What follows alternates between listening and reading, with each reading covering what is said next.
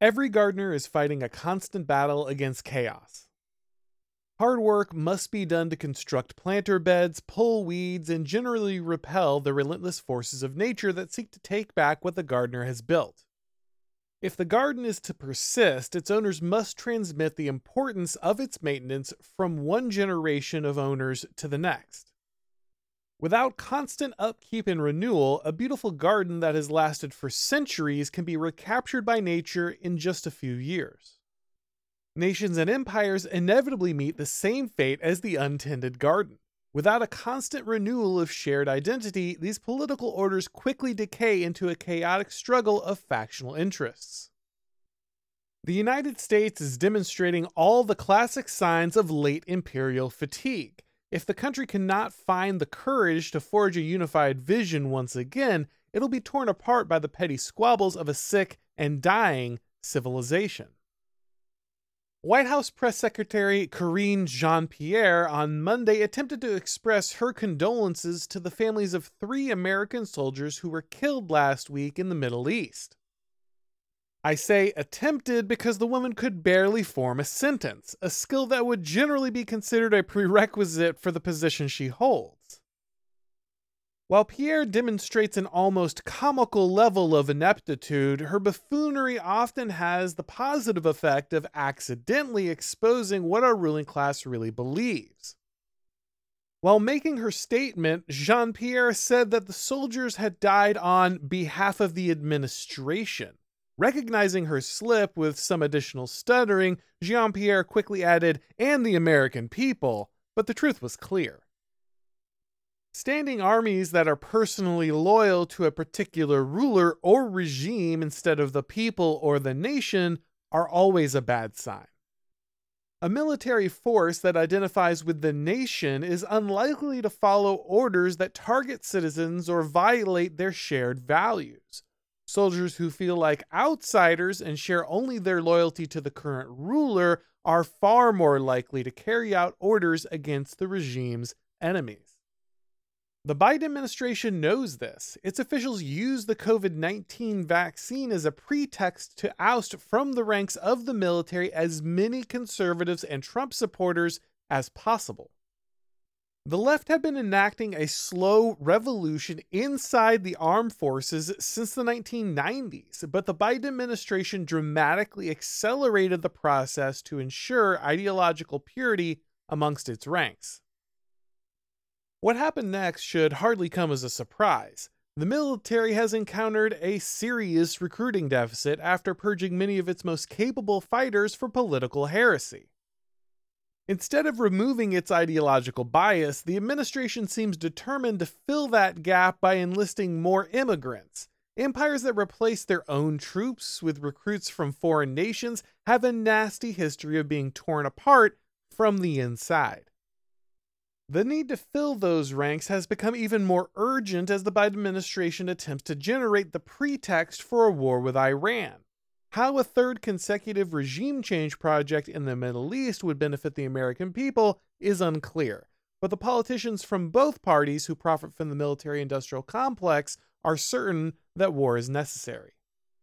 Ultimately, the Biden administration believes that the American military exists only for the benefit of the ruling class, and in less guarded or more incompetent moments, officials announce that fact.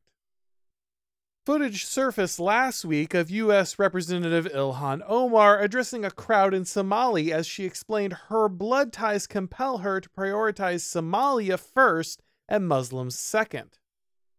She went on to tell her supporters that her number one job in Congress is to protect Somalia's interests and territory. Subsequent videos have now emerged of her saying basically the same thing, regularly in Somali, not in English. This was not a one time event. The naked prioritization of foreign interests was shocking to many, but it's exactly what you would expect in the late stages of a failing empire. As the late Samuel Huntington explained in The Clash of Civilizations, diasporas often place large populations of immigrants with strong ties to their homelands into dominant nations. The immigrants, in turn, exert major influence over the foreign policy priorities of their new country. This is why so many paleoconservatives warn that mass immigration, both legal and illegal, was a danger to American sovereignty and identity. Nations are generally capable of assimilating small numbers of new arrivals. Given enough time, those people can come to share the values and priorities of the native population. But massive waves of immigration have been drowning the United States for decades, making assimilation practically impossible. When large blocks of unassimilated foreigners immigrate into a representative system, the results are almost always the same.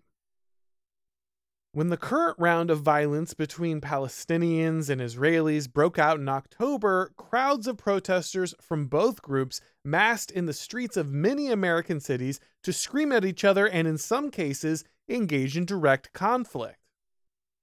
Nations that don't maintain control of their borders quickly find themselves embroiled in the ethnic squabbles of various imported groups. Ilhan Omar's Somalia First posturing might have been more brazen than many Americans are accustomed to, but the problem is not unique to her. American politicians have proven over and over that they're more interested in protecting the borders of foreign countries like Israel or Ukraine than they are in stopping the invasion surging across their own southern border. US taxpayers are still providing pensions for Ukrainian bureaucrats and weapon systems for Israel, one of the wealthiest nations in the world, while politicians attempt to cut Social Security and refuse to build the border wall here at home.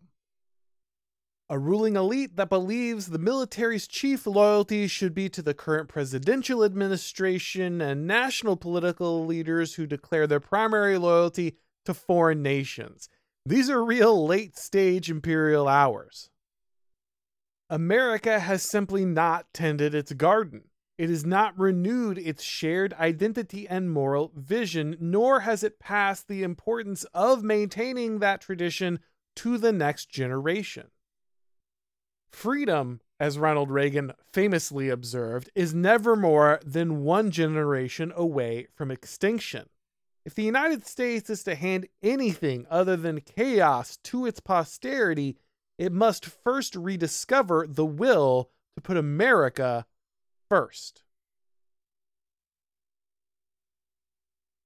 Thanks for watching, guys. If you enjoyed this video, go ahead and click like, and if you haven't subscribed yet, now is a great time to do so. If you'd like to get these broadcasts as podcasts, make sure to subscribe to the Auron MacIntyre Show on your favorite podcast platform. And if you do, make sure to leave a rating or review. It really helps with the algorithm magic. If you'd like to pre order my upcoming book, The Total State, you can do that at all kinds of places like Amazon or Books a Million or Barnes and Noble. Make sure to check it out.